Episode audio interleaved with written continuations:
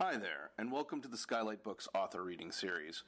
If you'd like to learn more about us and our many upcoming author events, please visit skylight books dot com, where you can browse our inventory, buy books, and join our Friends with Benefits Club. You can also follow us on Twitter, Tumblr, and Facebook.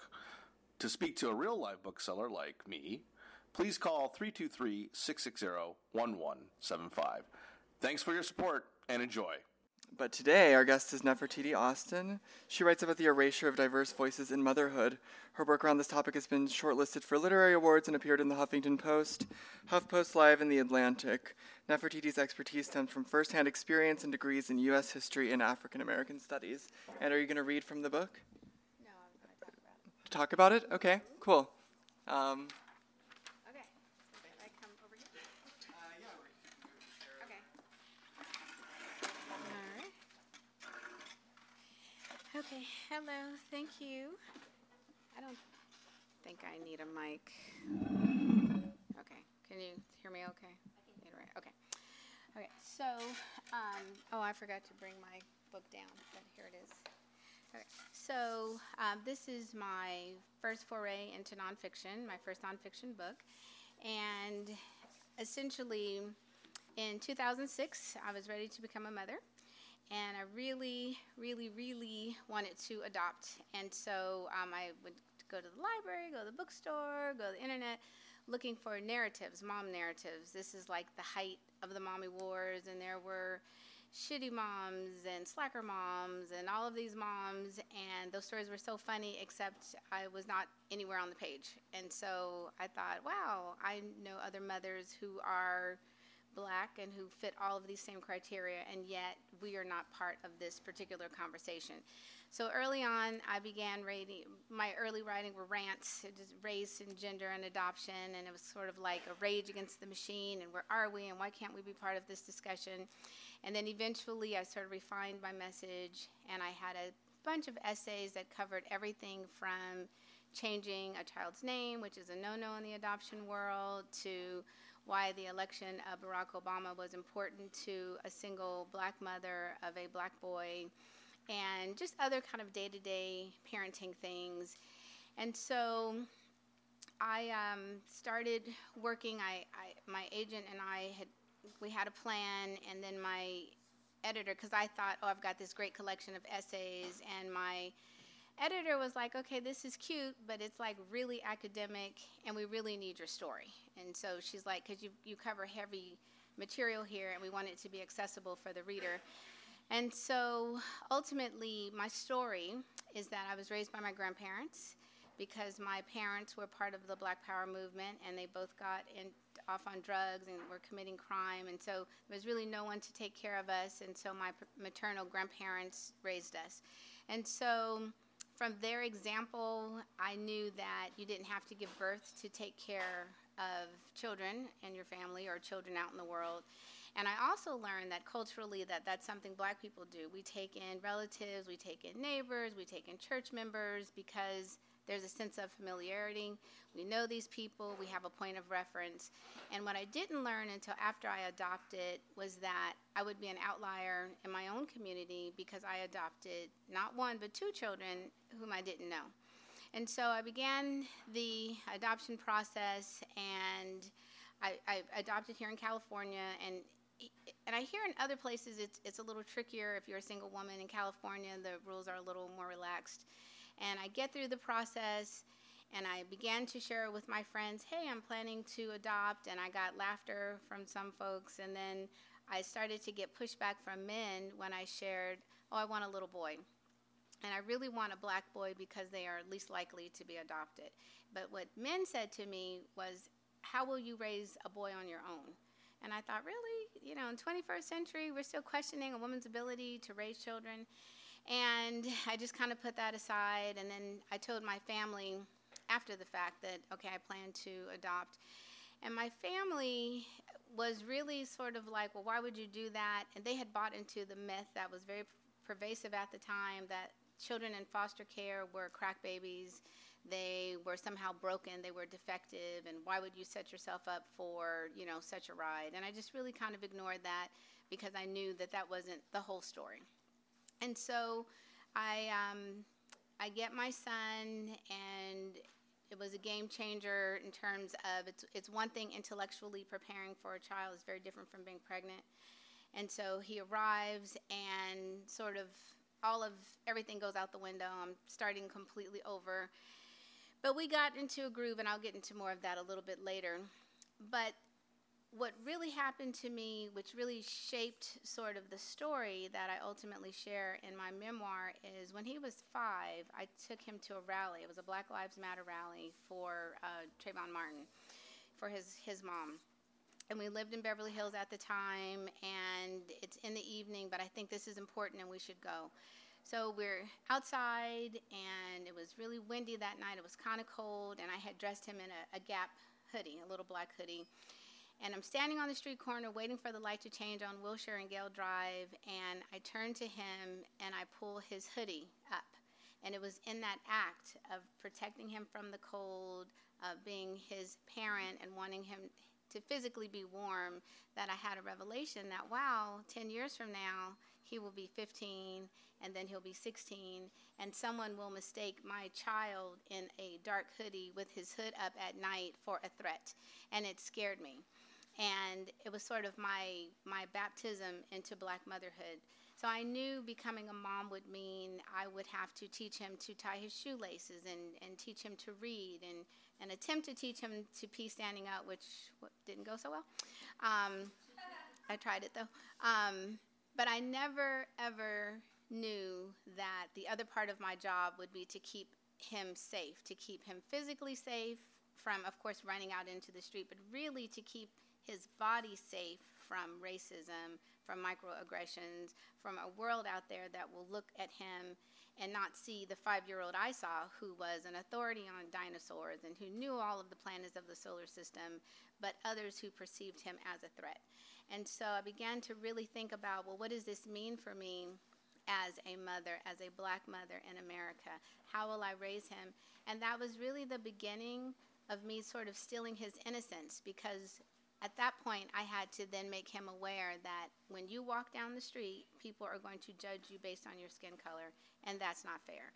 And when we're in the store and you ask, can you hang out in the toy aisle, as children like to do, and I tell you, sure, but don't touch. Please don't touch the toys. And you ask me why, and I say, because someone here may think you're stealing, even though you know you're not stealing. But again, it's the perception, and it's that perception that I had to really open his eyes to at a very, very young age. And so it's definitely, it's, it's heartbreaking as the mother of children of color, because while there are certain universalities within motherhood, there are cultural nuances that are really important, and there are things that we have to talk about. And when our kids become school age, I remember an issue kindergarten through fourth grade, and there were things as simple as my child, I'd get an email, oh, he was um, disruptive was would be the word, or aggressive would be the word. And at play dates and just spending time with all the children, you see the kids pretty much act alike, um, or he's angry, and having to really educate the white female teachers at our wonderful school, and I, I love, love, love the school, having to educate them about certain language, and that perhaps he was frustrated, or maybe he was annoyed. Annoyed. There were so many emotions he may have been experiencing way before we get to the word anger, and why is it that the word anger is the first word that comes to mind? So having to challenge a lot of racial bias within education, and this is a very, very safe space in which we are in. So I um, I have my son, and I have this new hat on as Black mother, and really being even more of a helicopter mom than I probably would have been ordinarily, just really trying to keep him safe. And he starts to ask for a sibling. And so my first answer was, absolutely not. Um, I had plans for myself, so my plan, I was going to adopt a child, because I really, really, really wanted to do that, so I checked that box. Then I was gonna get married and have children, but I wasn't really seeing anyone, so that didn't quite work out. And so he's begging for a sibling. And so finally I cave, and I'm thinking, ooh, we'll get another little boy. I'm going to adopt. I go to the agency, and I'm like, okay, I'm going to do this again. I want a little boy. And he starts asking for a sister. And so I thought, oh, no, that's that'll never do because I cannot comb hair. And then little girls turn four and all of this, you know, I don't want to be bothered with that and periods. And I was like, I can't.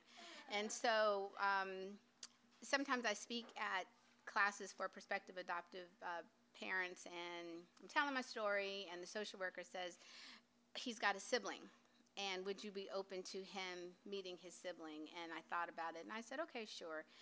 And we go to a birthday party, and we knew that there was one brother. So my son is number seven. So we knew there was number eight. Then we knew there was number nine. And we get to the party, and there's a baby. And I'm like, who is that? And they're like, this is number ten. And I don't hold people's kids. And I was like, may I hold her? And, of course, now she lives with me. She's six going on seven. And so that was definitely a fluke. But they are biological siblings. Ultimately, it was meant to be. And so now I wear, I've got like three hats that I wear. So I've got my mom of black boys hat. I've got my mom of black girls hats because as she comes of age, I'm also seeing the same thing with how sometimes her behavior is described. And so I'm back to the drawing board with, could it be that she was annoyed with her friend, that she was bothered, or that she was tired, not that she was angry, you know? So here we go all over again uh, with these uh, same conversations with regard to raising children of color in America, where there are still stereotypes attached to behavior depending on the race of the children.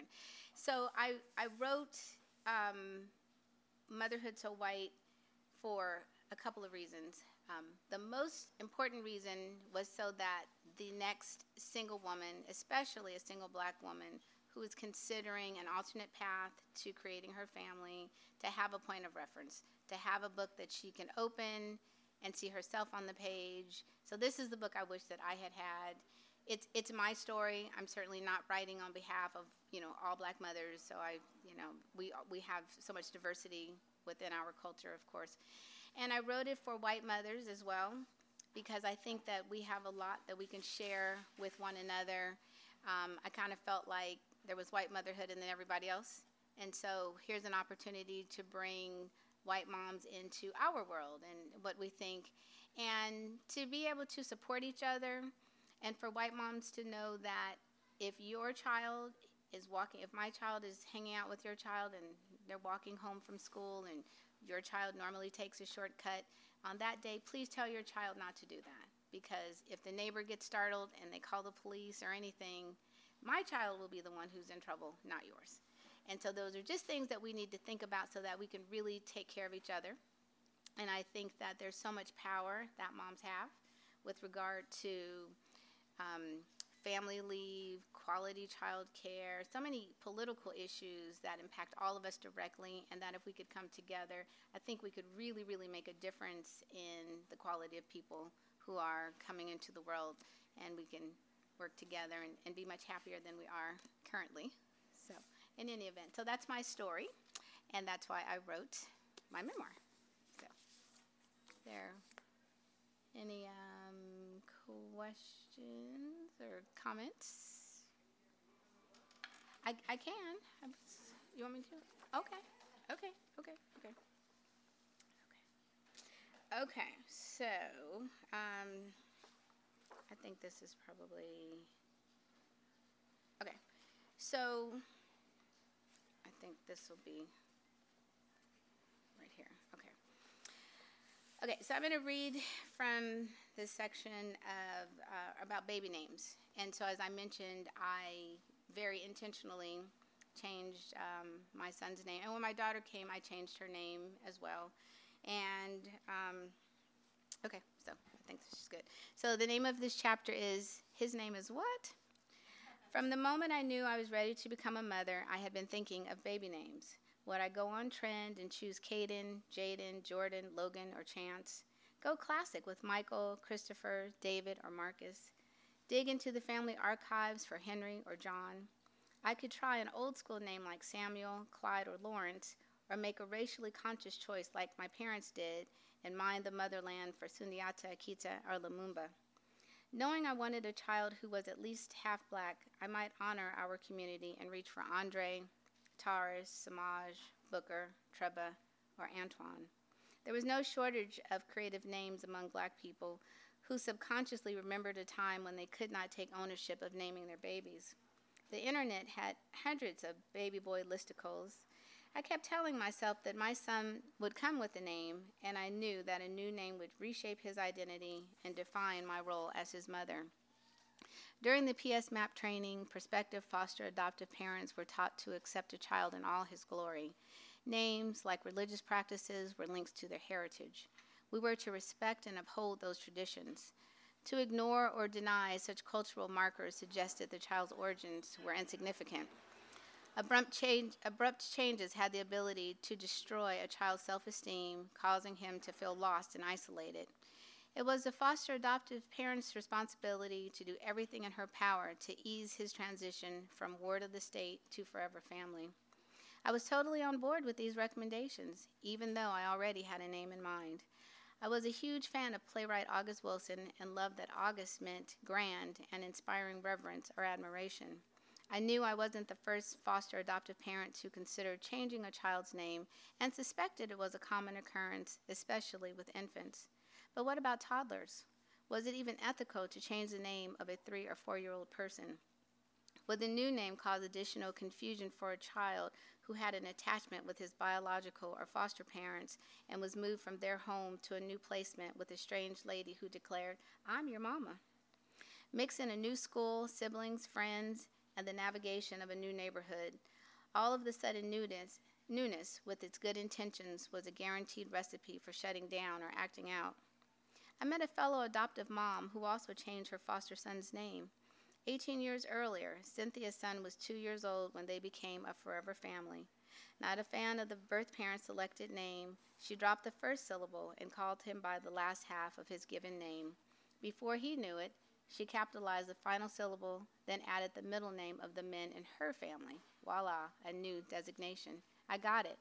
The plans we had for our boys were light years north, south, east, and west of where they were born. Kamariye would not know the difference until he was older.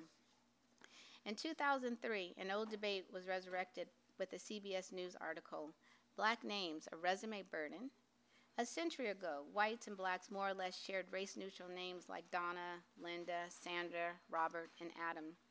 In the nineteen sixties, Stokely Carmichael stirred souls with black power and a hypercultural awareness of ties to Africa and, int- and I'm sorry, intimated with the Anglo-Saxon names of the nineteen forties and nineteen fifties were outdated and corny.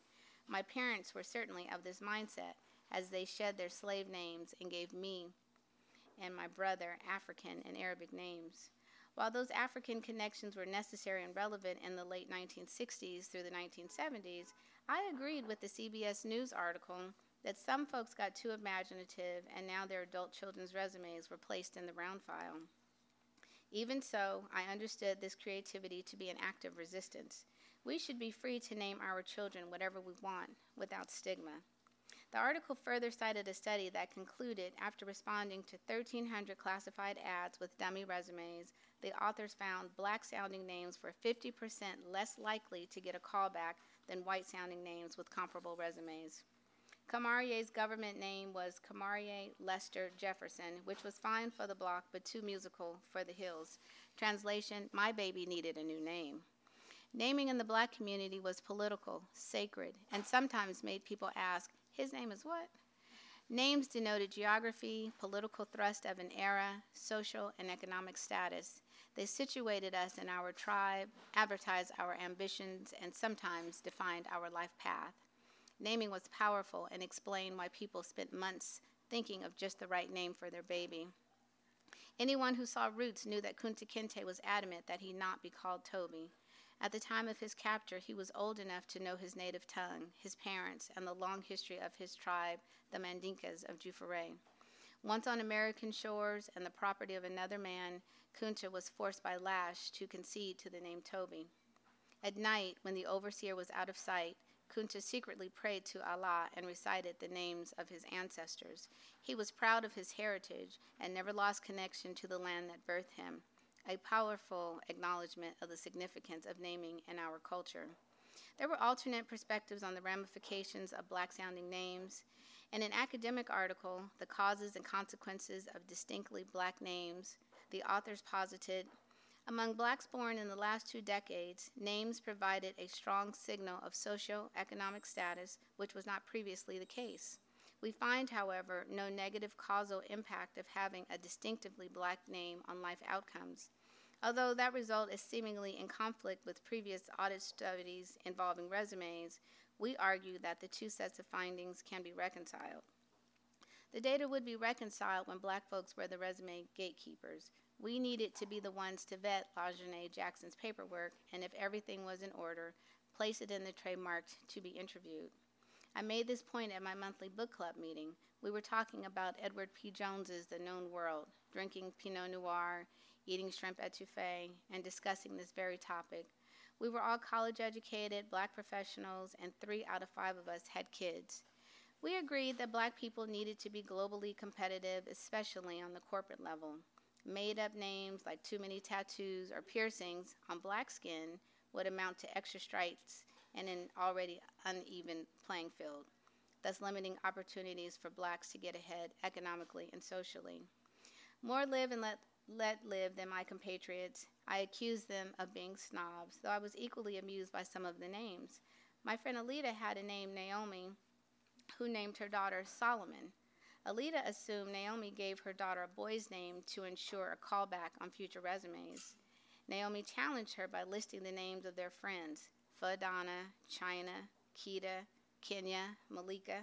She reminded Alita that they were all very successful with medical and law degrees, six-figure incomes, and tenured college professorships. Because of their success, Naomi wasn't worried about a resume. She liked the name Solomon and didn't have to bend gender naming ro- rules to ensure that her daughter would taste success as an adult. White people in America had the power, so they made rules regarding which baby names were economically acceptable. So Apple Peterson's resume would be pushed up the food chain because both white and black gatekeepers would assume that Apple was white. While the black community's naming process was similar to that of whites, family trees, classic literature, spiritual and religious influences, and socioeconomic status directly impacted naming choices, white privilege shielded white people from worrying that their child's first name would interfere with or deny them employment opportunities. Aristocratic names like Fitzgerald conjured images of old money, wealth, and power, not a little black boy, unless he was upper middle class or poor and his mama had high aspirations. Whatever the reason, the mighty job application was the line in the sand. I did not change Kamarie's name to fit a particular image, but rather to give him a new start. I chose a name that bespoke the arts, global travel, higher education, service to others, and success. My baby didn't know it, but my black power lineage, middle-class upbringing, and bourgeois bohemian lifestyle had informed my decision to choose a name that reflects his new familial lineage. lineage.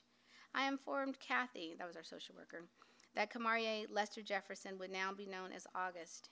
Changing his name made him mine. Satisfied with my son's new name, I gave my friends a green light to stop by to meet August for the first time. Lori and her son came over bright and early after August placements, and they were our first visitor. They were our first visitors, and they met my son with his new name.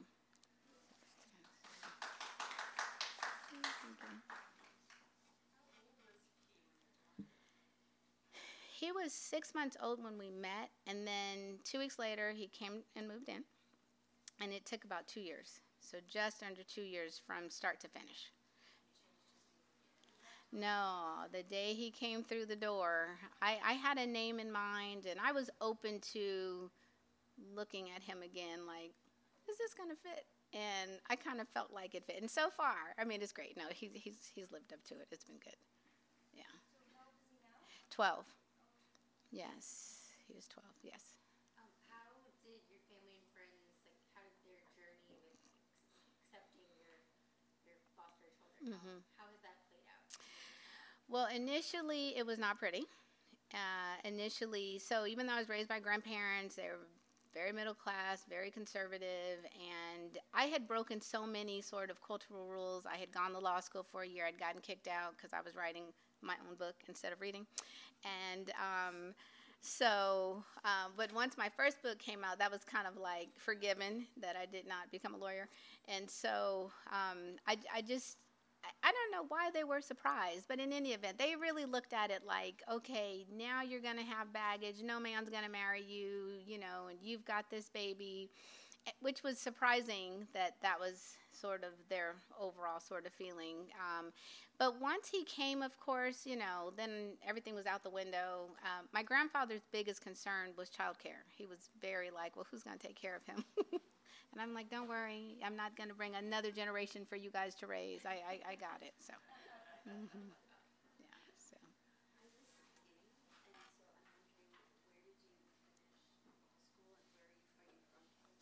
I am from California. I did not finish law school. Um, no disrespect to any lawyers in the building, but um, I found it to be incredibly boring. So, no, I did not finish. No, not even close to being my thing. But as oh, so when I was in junior high, I wanted to do two things. I always wanted to be a writer, and I wanted to be a lawyer. And I, I got the message sort of that, you know, it's doctor, teacher, lawyer. And so the the hope is that you choose a traditional path so that you can take care of yourself and take care of your family and you have retirement. And so I obviously bucked tradition just every which way.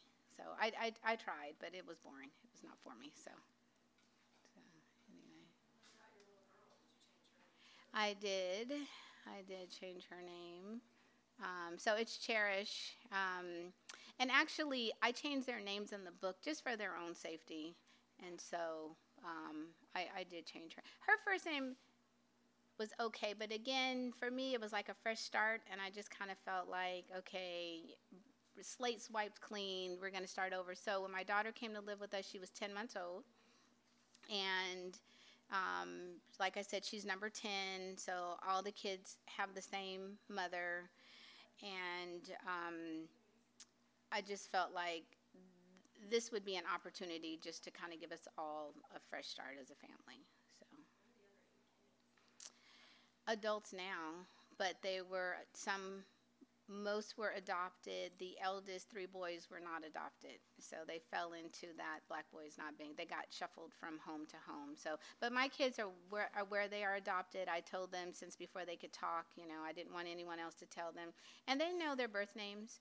And so we have photo albums at home that they have access to whenever they want. And I, I'm very open with them, age appropriately, of course, with when they ask, well, you know, why was I adopted? Or, and they don't even ask that question. They want to know, um, my son went through a, a period like around the fourth grade when he was very adamant, like, I really want to see my birth father. And he ha- so he, he's got me, so mom was kind of less of an issue, but really wanting to see. And I explained to him that when he becomes an adult, I will help him find, you know, but that it's it's not time. So, so. Yes. Does that, like, does that scare you at all? Like him actually like finding his, his birth father? Does that make you? I just don't know how that would feel. Um. N- No, I think the bigger issue is timing. Timing is key, and and that, that's tricky. So I think seventeen's too young. I think eighteen's too young. I'm thinking twenty-five, thirty, because we talk about the fantasy of birth parents versus the reality, especially when they're in trouble with me and they're mad at me. And um, and so, but I have explained that I know you think that if you were with a different family that it would just be roses and sunshine all the time, and that's that's not true, because that's not real, that's not life. And I think not a fear, but perhaps um, concern that he will be disappointed. And so, and, and wanting him to be old enough to handle that disappointment.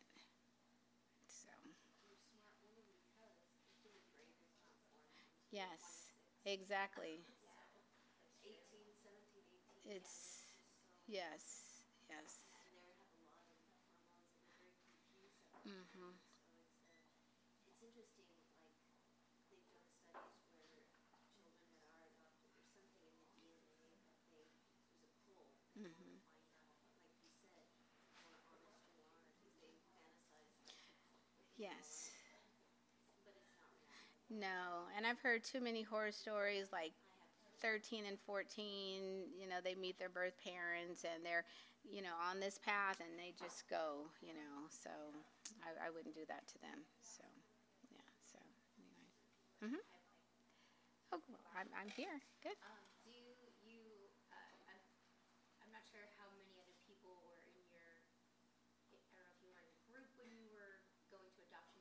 Mm-hmm. Um, but do you know um, people who have adopted outside of their race? Mm-hmm. And, you know, well, do you, do you have any opinions on that? About, mm-hmm. You know, should white people adopt white children? Mm-hmm. You know, Hispanic people adopt Hispanic children. Sure. Is it better or does it not? What's your opinion? Um, well, I think whoever will adopt the children in need of a home, I'm fine. I mean, you know, they need a home. So the issue isn't that. The issue turns on the education. So if you go public in California, you go one of two ways. You can go through Los Angeles County Department of Children and Family Services. That's what I did. Or you can go through, um, I think it's called a family foster care agency. And so you get training. So they train you on who are the children in foster care? How did the children get there? So the children typically are in foster care due to neglect and abuse. Those are the, the typical reasons. It, it's not someone, oh, I didn't want my, I don't want my baby. Like that's, that very rarely happens. So you get that type of information.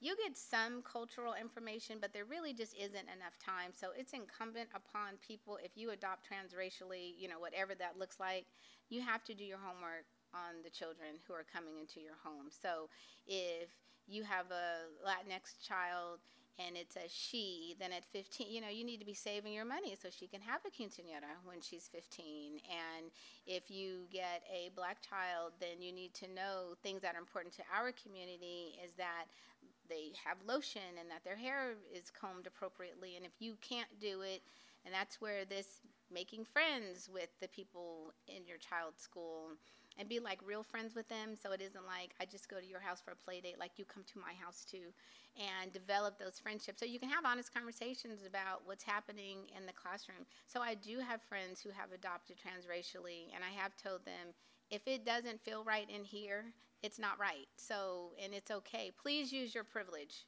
to take care of the children and support them.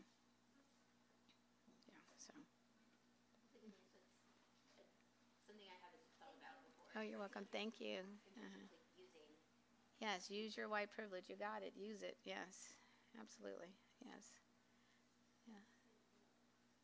Hmm? Oh, thank you. Oh, thank you.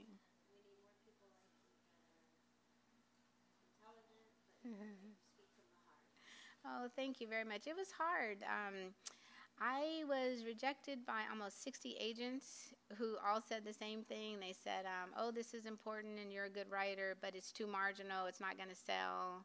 And so, um, you know, so all over the country. So when you send a query, you just send it wherever the agents are. And that was consistently the response was, I'm not going to be able to sell it. Because at the end of the day, it is a business. And it's like, you know, we're not going to be able to sell it. And so, luckily, somebody said yes. How, how is it doing? I, I don't know when it came out. Two weeks ago. Yeah, it just, just came out. Yeah, thank you. Thank you. So it's exciting. It's, you know, it's like, okay. It is very exciting because we're in a time right now in this country where um, I think people are, it's the abuse of power or imbalance. Yes. Yes. Yes. And we have people like you that bring personal stories and with intelligence and to break those stereotypes. Mm-hmm. It's really, it's so necessary because mm-hmm. there's people in different parts of the country that are still in that. Yes. It's like they haven't moved out of nineteen thirty. Exactly. Exactly. Oh, yes. I got it. I heard you loud and clear. I have uh-huh. one other question. Oh, sure. Um, what is your... Mm-hmm. Like, the, like the savior complex mm-hmm. that uh, some people who want to adopt mm-hmm. have, just in terms of like, well, I'm I'm here, yes, and I, you're, like, you should be lucky, right? And, like, yeah, that's what ugly. Your, what are your thoughts on that? I think that's ugly. I think it's very ugly. Um, Do you see people like moving away from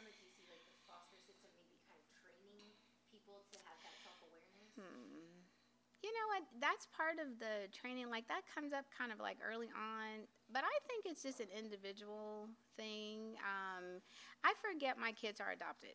So, you know, they are, we are so much a part of each other's lives. I mean, they are my children, and I have to remember, oh, yeah, that's right, you didn't come for me. But I've got, like, six, seven extra pounds on me that suggest otherwise, because I was not this heavy before.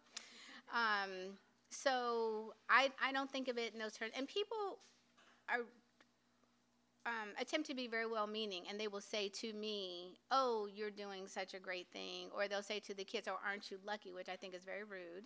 And so I make a point to correct that and say, well, no, I'm the lucky one. And even in sharing my kids' adoption story with them, I always lead with, you know, thank you for choosing me. And, you know, I met you, and the social worker brought us together, but ultimately you decided. Because when they're infants, there's no, like, oh, I, I like walks in the park and red wine and what about, you know, it's none of that. It's really just chemistry. So either it's going to be a good thing or it's not. And so I, I make a point to tell them, you know, you chose me, and I thank you that you chose me, and that I get to participate in this journey with you. You've been listening to the Skylight Books author reading series. Don't forget, you can listen to this and all of our other great podcasts at skylight books dot com. Thanks again for stopping by, and we hope to see you soon.